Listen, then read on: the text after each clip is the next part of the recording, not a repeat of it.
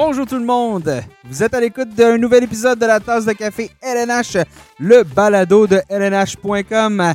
Mon nom est Nicolas Ducharme et je serai votre hôte pour euh, aujourd'hui. Cet épisode spécial porte entièrement sur le pêchage 2020 de la LNH qui va se tenir bon, de manière virtuelle les 6 et 7 octobre prochains.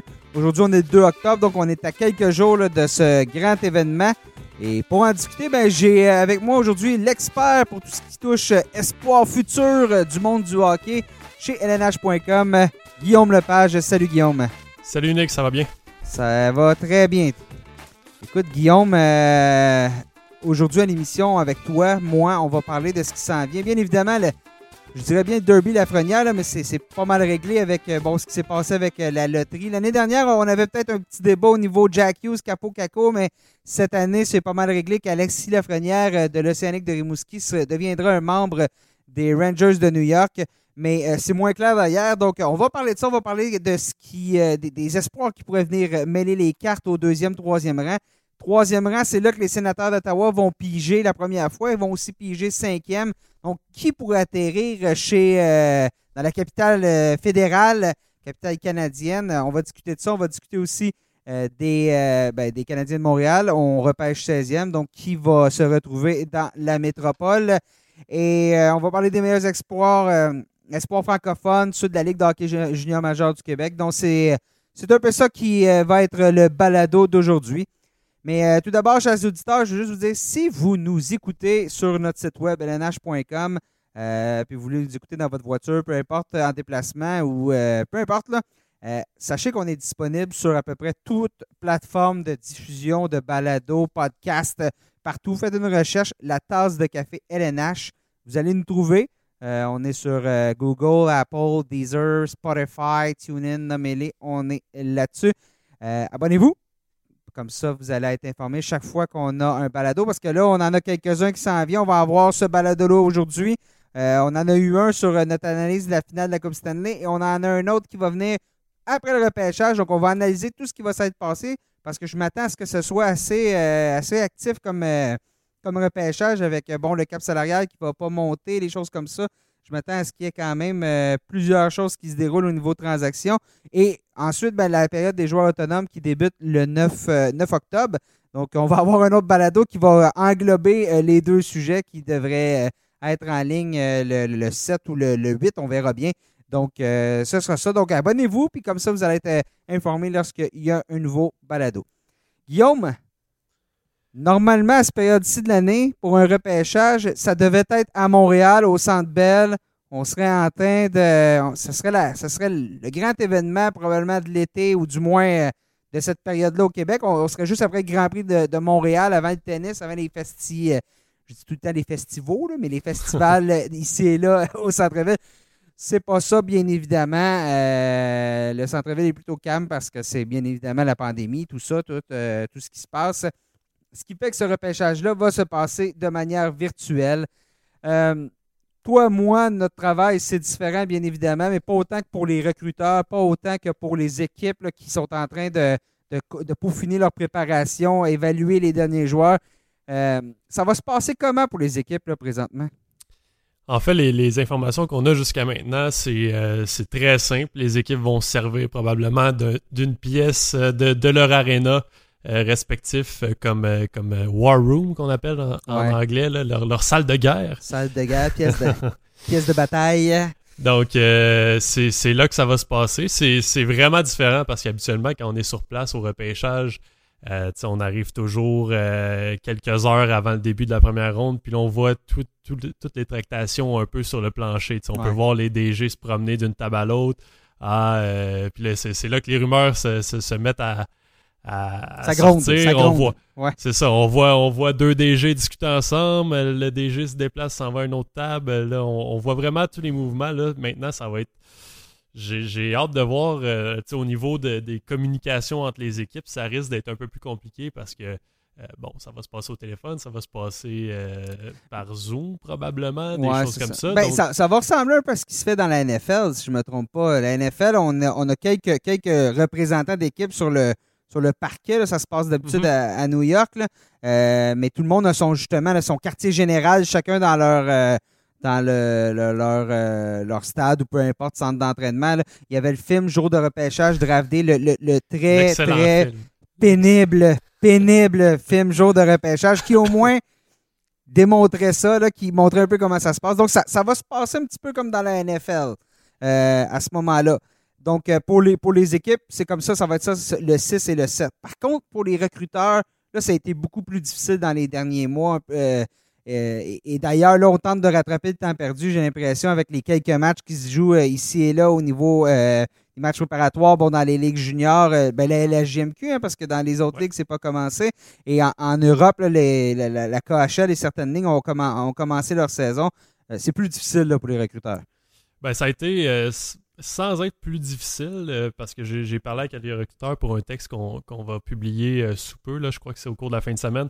Euh, la préparation a été différente, c'est sûr. On a, on a manqué les séries éliminatoires. On n'a pas vu les, joueurs dans des situations sous pression, etc. On n'a pas eu le championnat mondial des moins de 18 ans qui permet de comparer les Nord-Américains aux Européens. donc, il nous manque des, des, portions de la saison, mais ce qui, ce qui revenait souvent dans les discussions que j'ai eues avec les, recruteurs, c'est que ces événements-là sont simplement des outils qui s'ajoutent à, à tout ce qu'on ramasse au cours de la saison. Donc, c'est comme s'il nous manquait bon, un, tournevis ou euh, une paire de pinces, mais on est capable de s'arranger avec bon, un autre outil qui peut faire la même job. Donc, c'est, à ce niveau-là, ça a été différent. Il y a aussi eu Évidemment, bon, on a essayé de, rattraper ce retard-là en faisant beaucoup de vidéos. Euh, c'est un outil qui existait déjà avant. On en faisait déjà beaucoup chez les, recruteurs, mais euh, c'est, ça peut pas seulement être ça. Les recruteurs, ce qu'ils disaient, c'est, c'est vraiment, il a fallu doser nos, euh, notre utilisation du vidéo parce que c'est pas comme quand on voit un match en direct, on n'a pas le temps de réanalyser la même séquence 58 fois, puis le joueur non plus n'a pas le temps de revoir cette séquence-là. Fait euh, il disait il faut en prendre et en laisser avec la vidéo parce que euh, du point de vue du recruteur qui a ça derrière son ordinateur avec les fonctions ralenties, super ralenties, bon, il peut voir que le joueur n'a pas pris la bonne décision à ce moment-là, mais en réalité, le joueur a eu une fraction de seconde pour la faire. Donc vraiment, euh, c'est de de trouver le, bon dosage entre l'utilisation des, vidéos, ce qu'on a ramassé au cours de la saison, les, discussions qu'on a eues avec les entraîneurs, avec l'entourage du joueur, tout ça. Donc, c'est de, faire un gros melting pot de tout ce qu'on a réussi à, ramasser au cours de la saison pour en arriver à une liste finale qui est assez, euh, fidèle à la réalité. Quand même, on avait eu justement le, championnat des moins de 18 ans. C'est un bel outil de validation un peu de tout ce qu'on a vu dans l'année, puis de pouvoir se comparer. Surtout que les joueurs qui se retrouvent là, très souvent, ça va être des joueurs qui vont, sortir en première ronde, deuxième ronde. Donc, c'est les choix les plus, les plus payants. Donc, je pense aux, sénateurs, justement, qui ont trois choix en première ronde.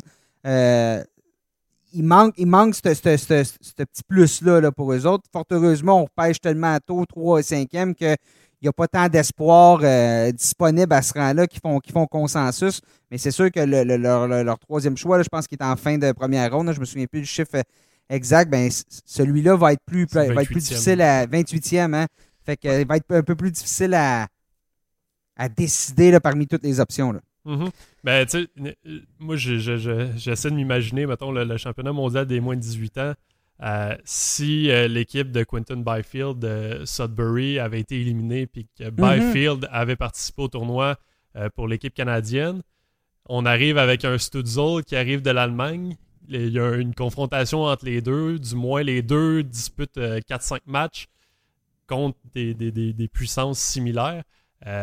ça aurait été vraiment intéressant, justement, pour ce débat-là en particulier, de pouvoir euh, les comparer dans une situation qui est semblable parce que Stutzel jouait dans une ligue d'hommes euh, en Allemagne, euh, Byfield dans une ligue junior. Donc, à ce niveau-là, c'est peut-être un peu difficile de comparer les statistiques des deux, le rendement des deux, parce que l'opposition n'est pas la même, mais ça aurait été un bon outil, justement, le, moins de 18 ans pour comparer ça.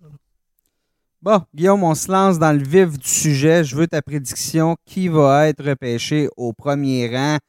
Par les Rangers de New York. je prends une, grosse chance ici, là, puis j'y vais avec Alexis Lafrenière, le Québécois, le premier depuis Marc-André Fleury à être réclamé au premier rang. Ouais, qui va s'ajouter au, Mario Lemieux, au Pierre Turgeon et, euh, et tout plein d'autres, Guy mm-hmm. Lafleur et bon, tout ça. Euh, on, faisait la blague dans un autre épisode, puis on disait ça doit être tellement long pour lui présentement d'attendre parce que, bon, on sait que Calibre de la Frenière, c'est probablement peut jouer dans la Ligue nationale de hockey dès l'année prochaine. Mais on disait, on ne sait même plus quoi lui poser comme question parce qu'il a tellement été sous les projecteurs. Ça fait, ça, fait deux ans, plus de deux ans qu'il est sous ces projecteurs-là. Donc, euh, tu penses que tu, penses qu'il vit quoi présentement, lui, et comment, comment il gère tout ça? Parce que là, il, présentement, il ne joue pas. Euh, la saison nationale de hockey va reprendre possiblement en décembre, possiblement en janvier. C'est pas décidé ça non plus. On ne sait pas ce qui va se passer avec la COVID. Euh, l'année dernière, euh, on, aurait su exactement quand il va commencer. Là, on ne sait pas. Donc, comment il vit ça, lui, présentement? Puis comment, comment on, gère ça du côté de son équipe pour s'assurer qu'il demeure dans la, meilleure des formes et que sa progression n'est pas ralentie? On lui a parlé euh, la semaine dernière dans le cadre de, la journée des espoirs au cours de la finale de la Coupe Stanley. Euh, Alexis continue de s'entraîner à, à Boisbriand avec euh, la même équipe qu'habituellement, son entraîneur personnel. puis beaucoup de, joueurs professionnels, de ce qu'on a pu comprendre. Il y a des, joueurs de la Ligue nationale qui s'entraînent aussi là. on essaie de faire des, entraînements assez à, rythme élevé. On a des, des matchs aussi de ce côté-là. Euh, l'entraînement hors glace, évidemment. Donc, euh, pour lui, c'est certain, il nous disait que ça, lui manque de jouer des, matchs, des vrais matchs, des matchs qui comptent. Euh, surtout que là, il va voir à partir de d'aujourd'hui, en fait, le début de la saison de la LHMQ, son ancienne équipe, l'Océanique, qui va se mettre en marche dès ce soir. Donc, pour lui, ça risque d'être plus difficile peut-être de voir ça à distance, mais on comprend le choix, évidemment, de, de ne pas risquer de se blesser euh, dans, un match de la, GMQ quand euh, on a potentiellement la chance d'amorcer sa carrière euh, dans la Ligue nationale dans quelques mois. Donc, c'est une décision qui est compréhensible, mais pour lui, c'est ça. C'est certain que le hockey lui manque. Puis, bon, c'est pas nouveau. la période d'attente dure depuis assez longtemps dans son cas. Donc, une semaine de plus ou de moins, un mois de plus ou de moins rendu là, pour lui, c'est. C'est la même chose. Il a eu la chance de s'entraîner avec les Rangers. c'est un peu plus ce qu'il attend. Donc, euh, pour lui, euh, c'est seulement d'attendre à mardi d'avoir de, son moment finalement qui va, qui va se produire. Et, mais veux pas, le temps va passer et je des, des, espoirs de premier plan qui retournent dans le, dans hockey junior, il y, en, il y en a plein. Est-ce que tu as l'impression qu'éventuellement, euh, si on apprend que la saison de la Ligue nationale de hockey ne commence qu'en janvier, il va y avoir le championnat mondial junior qui va se dérouler en décembre euh, à huis clos à Red Deer, si je ne me trompe pas, Edmonton, Edmonton, Red, Deer. Euh, donc, je crois euh, qu'ils vont tous centraliser à Edmonton finalement avec la bulle. OK, bon, bon, une bulle, de toute façon, elle est déjà construite, la bulle à Edmonton. elle, a, fait ses preuves. Mais justement, as-tu l'impression qu'éventuellement, de recommencer à jouer du hockey junior et de participer au championnat mondial junior, ce ne serait pas le meilleur scénario pour lui et pour, et pour les Rangers, euh, en quelque sorte, euh, mhm. bien évidemment, si, et là j'utilise le mot faible, je l'utilise faiblement, s'il le repêche. Là. ah non, c'est ça, mais c'est une option pour lui, c'est certain. Il ne l'a pas caché. Euh, ça va être une décision. C'est vraiment d'attendre d'appartenir à une équipe de la LNH pour voir les options qui s'offrent à lui. Là, parce qu'en ce moment, c'est sûr que tu ne veux pas risquer de prendre une décision personnelle sans consulter l'équipe qui va te repêcher, puis qu'arrive une, une malchance ou quelque chose comme ça. Donc, euh, vraiment, à partir du moment où les Rangers vont le sélectionner, ben là, on peut avoir des discussions. Euh, qu'est-ce qui est le mieux pour toi en attendant? Euh, il y a des équipes qui ont envoyé certains de leurs espoirs en Allemagne, justement, dans les ligues européennes qui vont, qui vont commencer leurs activités. Donc, ça peut être. Pour lui, tout, tout, est, tout est une option. Personnellement, je crois qu'il y avait eu des rumeurs l'an dernier de de voir Alexis aller en Europe plutôt que de jouer une autre saison dans la, GMQ. Personnellement, je crois que ça pourrait être une option plus intéressante pour lui parce que dans la, GMQ, oui, euh, ça pourrait l'aider à se dégourdir les jambes, mais je pense qu'il n'y a plus rien à prouver dans cette C'est ça, il n'y a plus rien à prouver dans cette ligue-là. Donc, de monter de calibre un peu en attendant, ça pourrait l'aider. Puis évidemment, le, championnat mondial junior, euh, ça serait pour lui une troisième participation. Euh, il a survolé la compétition l'an dernier. ça serait euh, il n'y a, plus rien à prouver là non plus, mais c'est quand même du calibre assez relevé. Puis euh, ce serait une, belle, une belle option, un tournoi à, court terme comme ça sur deux semaines euh, pour se remettre un peu dans le bain avant de, commencer la grosse carrière. Oui, c'est sûr qu'au championnat junior, ça serait digne d'Eric Lindros lorsqu'il avait été pendant, je pense qu'il a été trois ans, deux fois. Là, euh, il, avait, il avait amassé, je ne me trompe pas, là, 17 points puis 10 points. Il avait, avait, avait connu du succès, je me souviens bien. L'année où il avait participé aux Jeux olympiques puis tout ça, puis euh, ça avait été une grosse année. Mais euh, bon, on regarde là, encore là, j'y vais au conditionnel. Mais si Alexis Lafrenière devient un membre des Rangers de New York, euh, tu le vois se placer où dans cette équipe-là? Parce que, ironiquement, l'aile gauche, c'est probablement l'endroit où les, Rangers ont le plus de profondeur. On a Artemi Panarin, on a euh, Chris Kreider. Euh, la première peut commencer sur un troisième Capo trio. Caco, ouais, Capo, Caco est à, droite, là, ouais. donc, c'est pas, ça. D'après moi, il va falloir, il va falloir qu'il y ait un changement au sein de la formation. on va peut-être, je sais pas, envoyer Alexis peut jouer partout. Là, d'après, selon moi, il mhm. pourrait jouer au centre, serait aussi efficace. Peut-être que jouer au centre dans sa première saison dans la, Ligue nationale, c'est peut-être un gros, euh, un gros saut, mais euh, c'est certain qu'il va falloir peut-être réévaluer les choses là, au niveau de, cette formation-là. Euh, on a beaucoup de, profondeur sur les ailes, comme tu dis. Artemi Panarin qui est là au premier, sur le, premier trio, ça ne changera pas. ça va être de voir vraiment comment on va gérer la position des autres. C'est certain que tout le monde ne pourra pas jouer à sa position naturelle parce qu'il y a beaucoup de trafic là, de ce côté-là chez les Rangers. Ironiquement, les Rangers qui ont offert un contrat de 7 ans et 7 millions par année à Chris Kreider euh, avant, bon, euh, lors de la, je pense après la saison, ou du moins dans la, dans, dans, la dernière portion. Ouais. ouais. dans la dernière portion. Euh, si on avait su que c'était notre boule qui allait sortir dans le boulier, probablement qu'on aurait peut-être repensé tout. Mais oui, ça s'annonce donc qu'il va y avoir des, des, décisions à prendre chez les Rangers mais bon, c'est ce qu'on appelle un, beau problème, exactement. Mais euh, j'ai hâte de voir là parce que les Rangers, soudainement, là, euh, de, repêcher deuxième l'année dernière, premier cette année, ça te change le visage d'une équipe. De mettre sous contrat Artemi Panarin, j'ai l'impression que le party va être pris euh, sur, sur Broadway pendant quelques années avec autant de joueurs de qualité. Mm-hmm. Bon, c'est réglé au numéro 1. Numéro 2, numéro 3, ça c'est moins certain. à ton avis, il y a deux candidats que tu verrais là. Euh, au numéro 2, c'est les Kings de Los Angeles qui ont euh, été pigés dans la loterie, donc ils vont repêcher au deuxième rang. Et troisième rang, les sénateurs d'Ottawa qui ont vu leur petite boule être choisie lors de la première phase de la loterie. Donc, euh, tu vois qui à ce moment-là, tu vois, tu vois présentement, c'est pas assuré, hein, le deuxième et le troisième rang, à ton avis? Non, c'est ça. Il y a vraiment un débat entre Tim Studzol, l'allemand, puis Quentin Byfield, l'attaquant ontarien à mon avis, ça fait, ça fait longtemps que, j'ai fait ce choix-là euh, dans les, repêchages simulés qu'on fait euh, avec les collègues de New York. Euh, moi, j'y vais toujours, en tout cas, depuis le championnat mondial junior, j'y vais avec, avec l'attaquant allemand. C'est assez simple. Moi, pendant, pendant ce tournoi-là, il m'a beaucoup impressionné. J'ai vraiment aimé son, dynamisme. ça, sa présence avec la rondelle, on dirait, chaque fois qu'il touchait la rondelle, on se demandait ce qu'il allait réussir à faire. Euh, euh, puis il a vraiment été impressionnant dans ce tournoi-là. Euh, il a ouvert les yeux de, plusieurs personnes parce que déjà à ce moment-là, on commençait à se poser la question oui, c'est-tu quelqu'un qui peut même challenger Alexis Lafrenière pas été le cas vraiment, mais je pense qu'au deuxième rang, euh, est une excellente option pour les Kings parce que c'est une équipe, il ne faut pas oublier, qui essaie de, changer un peu son image, euh, son identité. Ça, ça, a été une équipe qui a gagné la Coupe Stanley avec des gros joueurs euh, plus ou moins rapides, mais mm-hmm. qui, L'ancien hockey. Ouais, c'est ça, exactement. Puis là, on se rend compte qu'il a rendu, bon, en 2019, en 2020, que ça ne fonctionne plus vraiment, ce style de hockey-là. Euh, dans les dernières années, on a repêché euh, Rasmus Kupari, le, Finlandais, qui est vraiment un joueur dans ce moule-là, de, dynamique attaquant, rapide, euh, créatif et tout ça. Alex, Alex Turcotte, l'année dernière, même chose.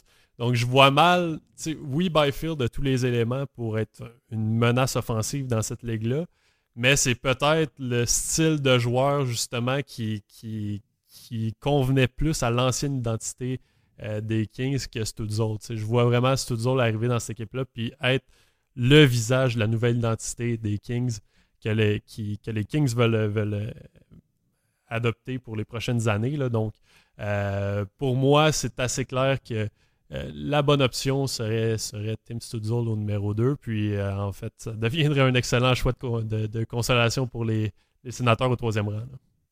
Et, parce que Byfield, 6 pieds 4, à 200 livres environ, euh, pas 200 livres, 215 livres euh, avant l'entraînement, tout cet entraînement-là qu'il doit avoir fait durant la, saison morte.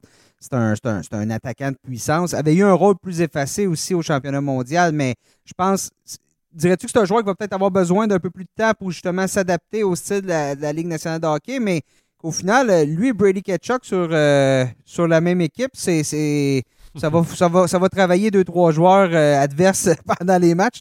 Non, c'est ça. Ça va être, euh, ça va, ça peut être une, un trio très, très fatigant pour les équipes adverses.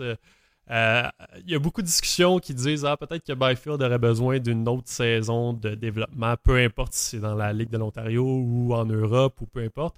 C'est un, gros bonhomme, tu l'as dit, 6 pieds 4, 200 livres, mais il faut pas oublier qu'il y, a seulement, là, je sais pas, c'est un des joueurs les plus jeunes euh, du repêchage. Je sais pas s'il a, tourné, euh, il, a, soufflé ses 18 bougies ou s'il est encore à 17 ans, mais euh, c'est un joueur qui est très jeune encore. il, a eu, il, a eu, 18 ans le 19 août. C'est ça, exactement. C'est un des plus jeunes du repêchage. C'est un, un enfant encore dans un corps d'homme, si on peut dire. Donc, pour lui, je crois que ce serait pas mauvais d'avoir une, saison de plus. Ça veut pas dire que dans d'ici 5 ans, Byfield sera pas aussi dominant que Studzol ou plus dominant même euh, que Studzol. Euh, mais c'est certain que l'Allemand est un peu plus avancé de ce côté-là. Puis euh, du, côté de, du côté de Byfield, tu l'as dit, tous les éléments sont là. Le, gabarit, le, patin, c'est un gars qui est une menace offensive. il sait marquer des buts. Donc, vraiment, je, le classe troisième, mais c'est pas parce que parce que j'aime pas ce joueur. là C'est seulement parce que je crois que le fit, euh, le fit est un peu meilleur du côté de LA avec Studzone, mais les sénateurs vont être, euh, vont être aux anges d'avoir euh, d'avoir Byfield au troisième rang. Studzol, on le compare un peu à un autre Allemand et un Allemand qui a été champion marqueur de la Ligue cette année, Leon Draisaitl. Est-ce que tu trouves que la comparaison tient? Oui, mais j'ai euh, récemment parlé, euh, ben, il, s'est fait poser la question directement euh, pendant la, disponibilité la semaine dernière, puis on lui a demandé est-ce que tu, il y a des comparaisons avec Patrick Kane, est-ce que tu es d'accord avec ça? Puis moi, je suis allé un peu plus loin, j'ai demandé à, je suis allé parler avec Andrew Desjardins, qui est un ancien attaquant qui a remporté la Coupe avec les Blackhawks en 2015. il a joué avec Kane et là, ça a été le coéquipier de Studzol euh, dans la DEL avec, avec Mannheim cette année. Euh, puis lui, il disait vraiment que oui, ça ressemble plus à Kane, je dirais, euh, du côté de. Il disait vraiment en possession de rondelle. sais Kane, c'est un joueur qui est très puissant en possession de rondelle, capable de, protéger la rondelle, de se créer de l'espace, de faire de l'espace pour les autres, juste avec des petits mouvements de, de, bâton, de, changement d'angle dans son coup de patin, tout ça. Je crois que ça ressemble beaucoup plus à Patrick Kane du côté du dynamisme parce que Studzol n'a pas le gabarit de, de Léon Dreisaitl. C'est pas, pas un petit joueur, mais c'est pas exactement la même, euh, la même physionomie. La même carrure, ouais. Ouais, c'est ça. Fait que je, moi, je vois plus avec, avec Patrick Kane qui est un peu plus petit, un peu plus euh, shifty, comme on dit. Euh, je crois que ça se ressemble de ce côté-là. Puis c'est ce que c'est ce que un, un, joueur qui a joué avec les deux a, confirmé. Donc moi, je, je, fais confiance à, Andrew Desjardins qui a, fait le test, euh, le test euh, assez, euh, assez poussé. L'expérimenté, oui, exactement. Bon, ben c'est réglé au numéro 2, numéro 3. Par la suite, 4, 5, 6, ce sera les Red Wings de Détroit qui viennent de connaître une difficile saison, qui en plus, bon, ont, perdu à la loterie, disons-le. On, on, on est les grands perdants de cette loterie-là. Les sénateurs qui vont repêcher cinquième avec leur propre choix. Ah, on n'a pas parlé, mais le troisième choix qui a été choisi par euh, la loterie, c'est le choix des, des, Sharks de San Jose dans la fameuse transaction Eric Carson. Donc, euh, on avait décrié cette transaction-là à l'époque, mais lentement mais sûrement, ça commence à, repayer un peu. À on, est en train de se faire rembourser là, chez, les, chez les sénateurs, si je peux dire. Et au sixième rang, c'est les Ducks d'Anaheim qui euh, bon, sont en reconstruction. 4, 5, 6, encore là, tu as, quelques joueurs que tu évalues qui pourraient être là. Parle-nous-en. Qui, qui vois-tu euh, être repêché à ce, à ce rang-là? Je crois que c'est la, la, la, portion du, du repêchage qui va être assez intéressante parce que ça pourrait faire... Euh, switcher, là, si tu me permets l'anglicisme, le, reste, le reste du, du repêchage. Parce un, que, un, effet, un effet domino. Oui, exactement. Parce que bon, on a, on a un défenseur, Jamie Drysdale, qui est probablement euh, considéré, il est considéré comme le meilleur euh, défenseur de cette QV-là. On a Marco Rossi, qui est un, Autrichien, un attaquant autrichien qui récolté 120 points dans cette saison écourtée dans la Ligue de l'Ontario. c'est quand même pas rien. Puis on a Lucas Raymond, le Suédois, qui est, considéré comme l'un des meilleurs espoirs internationaux depuis très longtemps. Puis là, cette année, a déjà recommencé sa saison. Connaît un fort début de saison en, Suède. Donc, euh, je crois que c'est vraiment le, les, options qui se présentent vraiment à 4, 5, 6. On a beaucoup d'autres joueurs, évidemment, là, Cole Perfetti, euh, Alexander Holtz, euh, tous des attaquants. ça va être très intéressant. Pour moi, les Red Wings, on on peut pas dire qu'ils ont un besoin qui est plus important qu'un autre. D'après moi, il y, a des besoins à peu près à toutes les positions. C'est uniforme. Hein. On a on a connu une belle et longue séquence de participation sur les éliminatoires chez les Red Wings, mais là, on paye, on paye le prix pour, là, mm-hmm. euh, avec, euh, avec bon, les retraites des, des, des Datsuk, puis des, des Zetterberg, puis euh, la, fin de cette, de cette séquence qui, qui, va avoir fait des, des, Red Wings une équipe dominante pendant quoi? Presque 20 ans. Là, à partir 20 de, ouais, 20 ans. Là, le, milieu des années 90, là, les, avec les Eiserman. Ben, Eiserman qui est le directeur général de l'équipe maintenant, c'est tout mm-hmm. dire.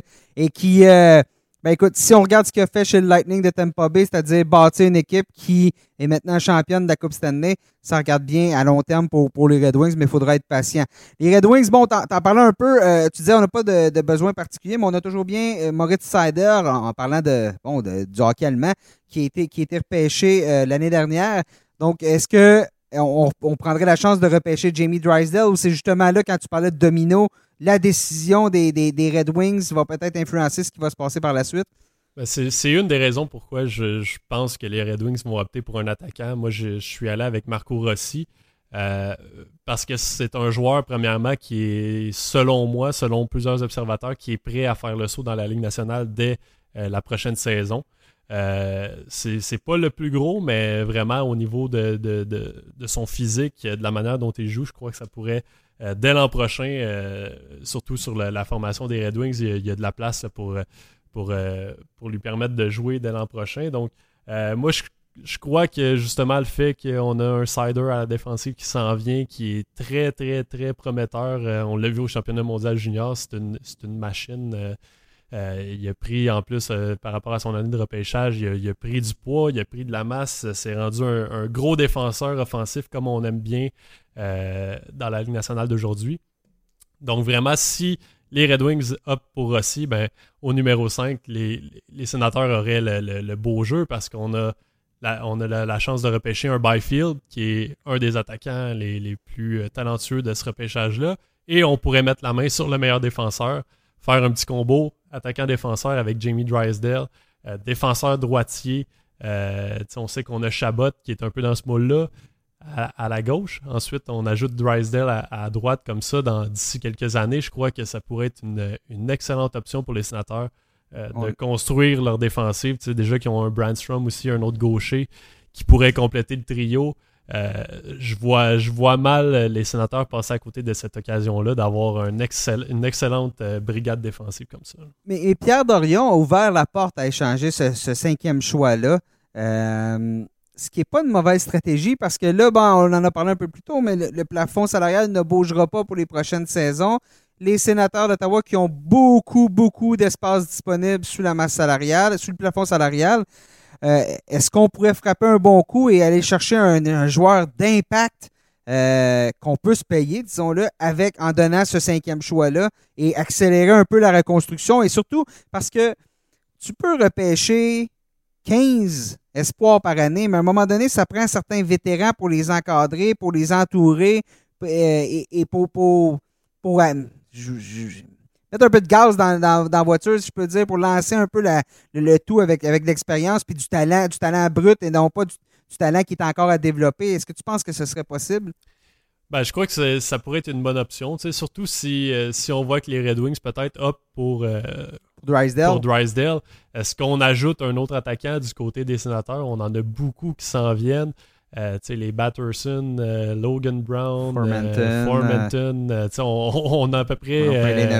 je pense qu'ils vont, vont tous faire le saut dès la saison prochaine en plus. Donc, est-ce qu'on prend un autre attaquant ou est-ce qu'on essaie de, de monnayer ce choix-là justement pour peut-être descendre un peu au repêchage? On a un autre choix en fin de première ronde qui est pas mauvais non plus. définitivement, ça peut être une option pour, pour les sénateurs. Surtout que, bon, Drysdale est, est très attrayant, mais un défenseur, un défenseur offensif comme ça, euh, ça peut prendre quelques saisons là, avant qu'il fasse son arrivée dans la ligue. Est-ce qu'on est prêt à attendre encore 2-3 ans avant de, de compter sur ce gros trio-là en défensive? Euh, ça peut être, ça peut être euh, un bon dilemme du côté des sénateurs. C'est une option qui est, qui est, très valable à mon avis. En plus, les sénateurs, on a 13 choix de repêchage cette année. On en a 4 en deuxième ronde. Donc, Ouais, Pierre Dorion a quand même les mains, euh, la main pleine. Là. Mm-hmm. peut, peut, décider de son jeu, peut décider de où il décide d'aller et, monnayer ce premier choix-là. Je pense que c'est l'année idéale pour le faire parce que il y a plusieurs équipes qui avaient prévu avoir un peu plus de, disponibilité sur le, le, plafond salarial. Ce ne sera pas le cas. Donc, euh, on va voir. Je pense que les, sénateurs et ben, le, Canadien de Montréal vont être euh, deux des équipes à regarder parce qu'on se retrouve, mis à part les troisième et cinquième choix, on se retrouve un peu dans une situation similaire où on a de l'espace sous la masse salariale. Guillaume, on poursuit. Euh, tu voulais me parler, on a parlé de Drysdale. Tu veux parler de, un peu de ce repêchage-là? Il est, quel type de. Si tu compares par exemple avec les dernières années, l'an dernier, est-ce que ce repêchage-là, c'est une bonne cuvée? Et euh, je pense que c'en est une de défenseur, entre autres. Non, c'en est une d'attaquant plutôt. Il y a, euh, excuse. Il y a beaucoup moins de, défenseurs. C'est le point que je trouvais intéressant parce que, ben, en fait, il y a beaucoup moins, je dis, il y a beaucoup moins de défenseurs. C'est vraiment au niveau de, la première ronde, c'est des, des, gros choix. Euh, je vois beaucoup, beaucoup d'attaquants. Puis, tu sais, Pierre Dorion l'a rappelé à plusieurs reprises. Euh, ce repêchage-là est l'un des meilleurs des, dix dernières années, euh, probablement, en, termes de profondeur, en termes. Tu sais, je veux dire, si on prend l'exemple du Canadien qui a glissé peut-être du 9e au 16e rang, bon, il y a oui, il y a une différence. Est-ce qu'elle est énorme? Je crois pas. Euh, donc, vraiment, ce repêchage-là est très, très. Faut que tu piges le bon, là. Oui, exactement. Il faut, piger le bon, mais il y a du choix. Il y a beaucoup de, il y a beaucoup d'options, puis il y a beaucoup d'options qui vont réussir à faire leur chemin jusque dans la Ligue nationale. Euh, du côté des défenseurs, c'est un peu moins euh, le cas, du moins en première ronde. On a Drysdale. Après ça, on peut parler de Jake Sanderson, le défenseur euh, américain. mais c'est vraiment... Sanderson a un peu atteint un peu son apogée un peu plus tard. Hein. Ça a pris un peu du temps à développer sa saison, mais ça s'est terminé en force.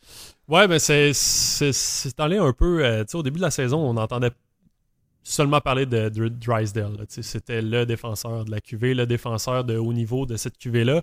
Et plus la saison avançait, bon, on a commencé à entendre parler de, Sanderson tranquillement pas vite. C'est un gros, un gros bonhomme, euh, très offensif, avec un bon coup de patin. Donc, euh, ça peut être quand on regarde euh, la manière dont, le hockey d'aujourd'hui se, joue, à les séries, on a vu beaucoup de, gros défenseurs offensifs euh, s'illustrer pendant ces séries-là. Ça peut être aussi attrayant. Il y en a même qui, placent Sanderson devant Drysdale. Est-ce que c'est ça qui va se produire? J'en doute.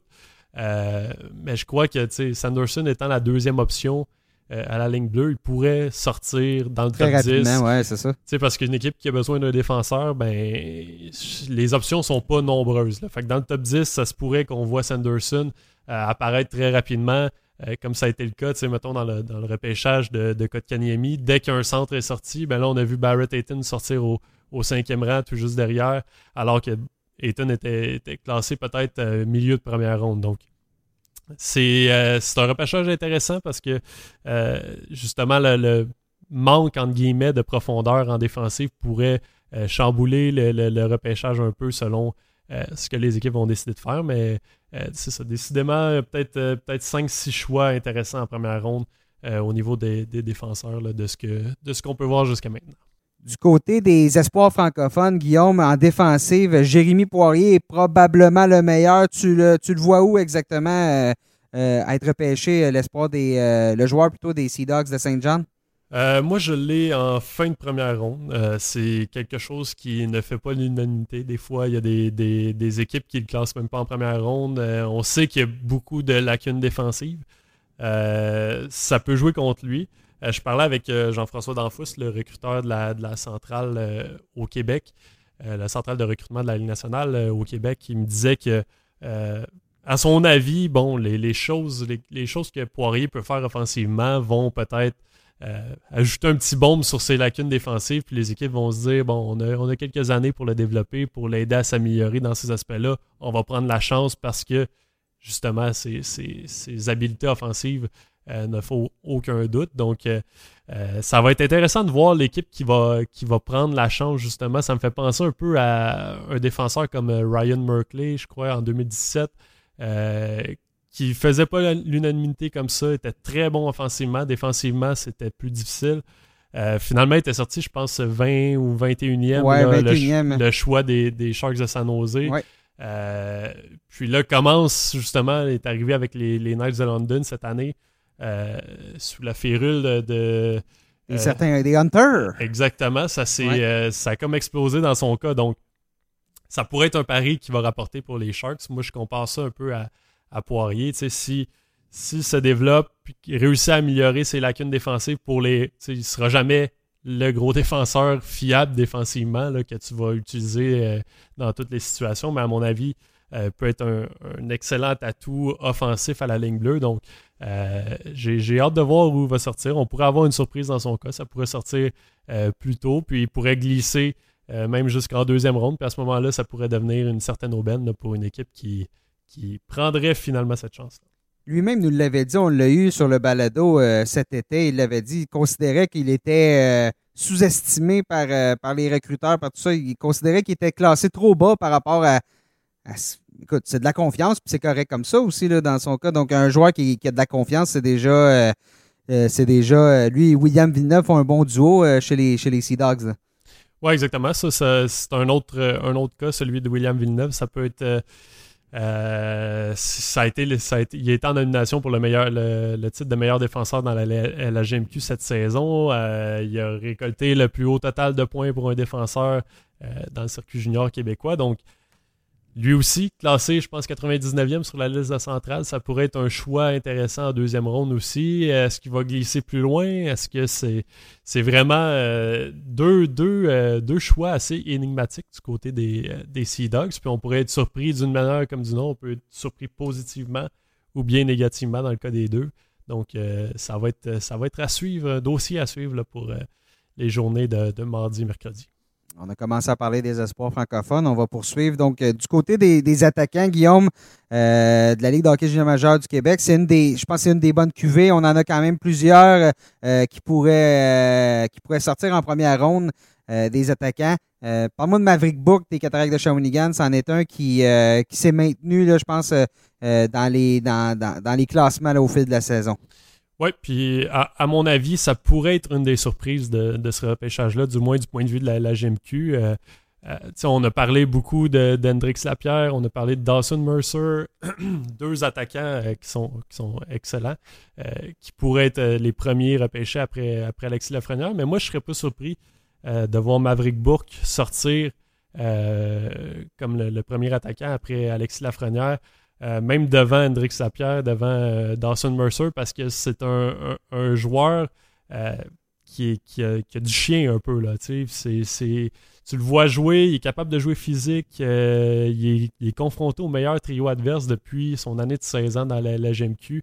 Ça a été la même chose cette année, a réussi à récolter 70 points, qui est le, qui est le plus haut total, 60, 71 points, je ne suis pas certain, je n'ai pas ça sous les yeux, mais c'est le plus haut total chez, chez les joueurs admissibles au, à ce repêchage-là. Donc, euh, dans la LGMQ. dans la LGMQ, oui, c'est ça.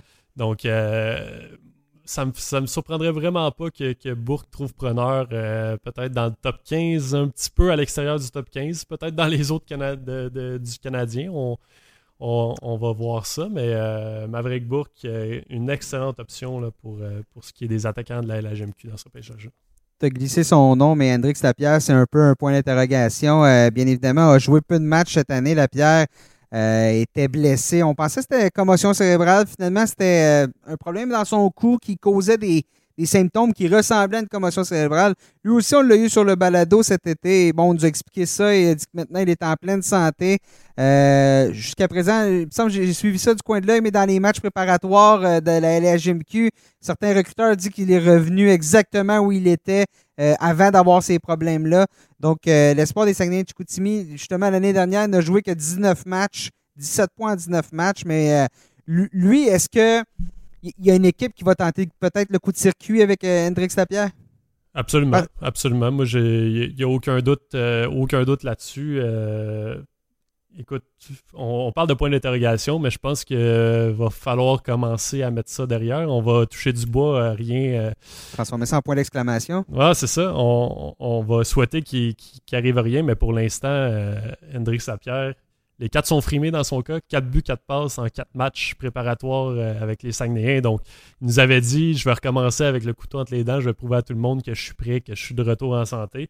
C'est exactement ce qu'il a fait dans les peu de matchs qui, précèdent ce repêchage-là. Euh, il n'y a aucun doute qu'une équipe va prendre euh, une chance assez, euh, tôt dans ce repêchage-là avec Hendrik Sapierre parce que il y a tous les éléments pour connaître du succès. on, parlait après la Coupe Linka Gretzky de sa vision, de son, ses, ses, habiletés de fabricant de jeu, tout ça. Euh, ça n'a pas changé dans son cas. L'année dernière, il était ennuyé par, par ces symptômes-là. Les, le peu de matchs qu'il a joué, bon, c'était on, revient de la blessure, on ressent un peu de symptômes, tout ça. C'est sûr qu'il n'était pas euh, à 100% tout le temps, qu'il était encore affecté par ça. Euh, maintenant, ça semble plus être le cas vraiment. Hendrik Sapper qui pourrait connaître toute une saison dans la, la GMQ cette, cette année. Puis évidemment, être un, très, très haut choix de repêchage cette semaine tu as parlé de, Dawson Mercer, tu as parlé, bon, euh, qui s'en vient. Parle-moi des autres espoirs euh, du Québec, les espoirs de la JMQ que tu vois, et, même francophones, hein, parce qu'on a des francophones qui jouent en Ontario, on a des francophones qui jouent aux États-Unis. Euh, qui, tu vas, qui vas-tu surveiller là, pendant les deux, les deux journées de repêchage? Eh bien, en, première ronde, c'est certain, on a, on a des gars comme tu l'as dit, ceux qui jouent ailleurs qu'au Québec. On a Jacob Perrault, on a Thomas Bordelot, qui sont des options en fin de première ronde, plus, euh, plus entre, entre 20 et 31. Euh, j'ai hâte de voir ces, gars-là parce que Bordelot, c'est un, gars qu'on n'a pas vu jouer souvent ici, qui, qui joue dans la, avec le programme des moins de, des moins de 18 ans du, euh, de USA Hockey, le programme de développement américain. Donc, pour lui, c'est certain que euh, c'est une possibilité d'être en première ronde. Il y en a qui glacent en début de deuxième ronde. à mon avis, ça pourrait être euh, tout un. Euh, tout un pas jusqu'à dire un vol, mais ça pourrait être toute une acquisition d'avoir un joueur comme Bordelot en début de deuxième ronde. Perrault, selon moi, ça va être, va être la première ronde. C'est un marqueur, un marqueur naturel, un gros bonhomme. Euh, pas nécessairement le, plus beau coup de patin, mais euh, il l'a amélioré au fil de la saison. Je crois qu'il n'y a plus de doute là-dessus. Euh, on, va, on, va, on va expliquer là, pourquoi on joue en Ontario, on joue aux États-Unis. Bon, c'est ben, mhm. Thomas Bordelot, son père, Sébastien Bordelot, qui, qui, a joué pour les Canadiens de Montréal. Donc, Thomas est né, je crois, aux États-unis, à Houston, si je ne me trompe pas, quand son père était dans la Ligue américaine avec les, avec les, les voyons, Aeros, je vais finir par le dire. Fait dire des Oreos, je pense que j'ai faim.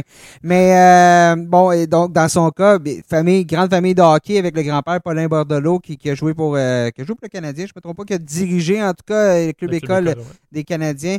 Euh, et Perrault, ben, c'est le fils de Yannick Perrault. Lui, il est né, Jacob est né à Montréal, mais a été élevé aux États-Unis, dans la région de Chicago. Donc, Chicago, le territoire de Chicago qui appartient à la Ligue de l'Ontario. C'est pour ça qu'il est, à, qu'il est à Sarnia.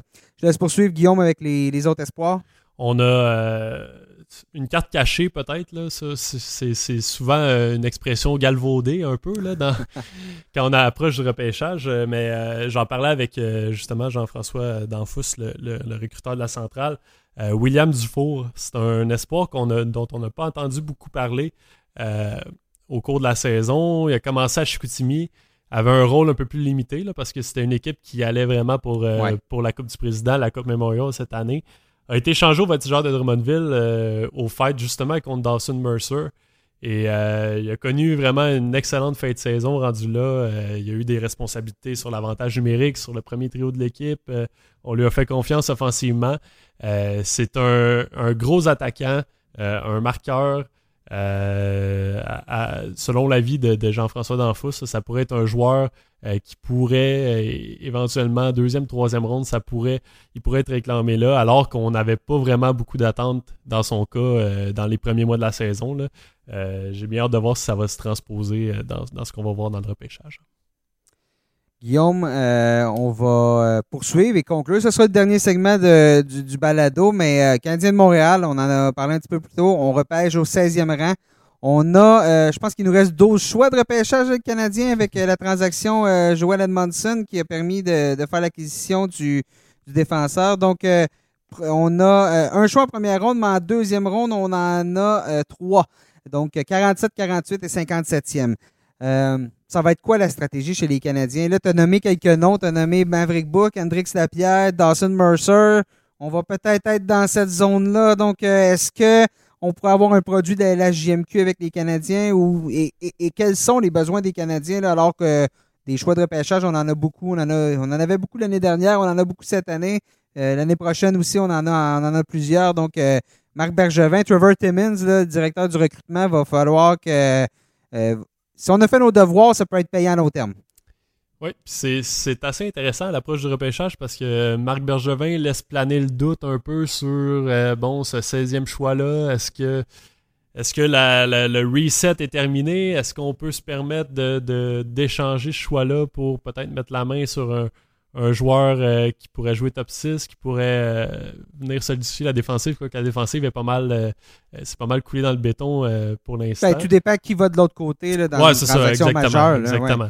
Mais bon, si, si le Canadien conserve ce choix-là, évidemment, les joueurs que tu as nommés, les, joueurs de la, GMQ, c'est tous des, des, possibilités. Bon, on a. La seule chose que je vois, moi, c'est que ce sont tous des centres. Euh, on commence, ça commence à déborder de, tous les côtés à cette position-là chez les Canadiens. Moi, euh, on, on l'a vu en série, euh, cette équipe-là a besoin d'un peu de, talent sur les ailes. Est-ce que ces joueurs-là peuvent jouer à l'aile? Je sais que Dawson Mercer peut jouer à l'aile, peut jouer au centre. C'est un gars qu'on compare même à Patrice Bergeron parce que au niveau de la responsabilité défensive, c'est une coche au-dessus de tout le monde et puis capable d'être aussi efficace euh, sur l'avantage numérique que le désavantage numérique, ça pourrait être une option. Claude Julien, Claude Julien, il les aime, ces joueurs-là. Exactement. si Dawson Mercer glisse jusque-là, ça pourrait être une option. Tant, quant à, Hendrix Lapierre, Maverick Bourse, ce sont des joueurs de centre tout aussi intéressants. C'est peut-être peut-être moins un fit au niveau de, ce dont le Canadien a besoin. Euh, moi, dans, le repêchage simulé là, qui va être euh, publié demain, je suis allé avec Seth Jarvis, euh, un attaquant de, la Ligue de l'Ouest. 92 points, 98 euh, points, excusez, en 58 matchs cette saison, 42 buts. Euh, c'est un gars qui est, répertorié comme centre, mais il a joué toute la saison à l'aile droite. on sait que ça peut être une, position assez intéressante pour le Canadien dans les prochaines années. on a Cole Caulfield qui arrive, qui est un marqueur aussi. Là, 42 buts en 58 matchs, ça, me, ça me, donne une indication que cette Jarvis euh, pourrait devenir justement aussi un marqueur dans la Ligue nationale. Euh, c'est des marqueurs, on, dirait pas non à Montréal parce que c'est. Non. C'est, vraiment, euh, à ce niveau-là -là, qu'on, a, qu'on a un manque. Donc, oui, oui, le reset est peut-être tire peut-être à sa fin, mais moi, je prendrais une, petite dernière chance là, avec un, joueur comme Jarvis ou même un Mercer, Lapierre, Bourque. Ça peut être euh, des options tout aussi intéressantes. Puis on va voir au, fur des, au cours des, prochaines années comment ils vont se développer. Euh, mais vraiment, le, Canadien a du choix au 16e rang. Je te mets sur, euh, je te mets sur la sellette. Là, je te pose la question avec ces trois choix-là de, de deuxième ronde des Canadiens. Y a-tu des joueurs que tu as vus à l'œuvre? Parce que tu étais, là au championnat mondial junior cette année, tu les as suivis toute l'année, ces joueurs-là. Y a-tu des joueurs que toi, à ton avis, pourraient être des cartes cachées en deuxième ronde que tu dis ça, c'est quelqu'un qu'on ne doit pas laisser aller s'il est encore disponible à ce rang-là?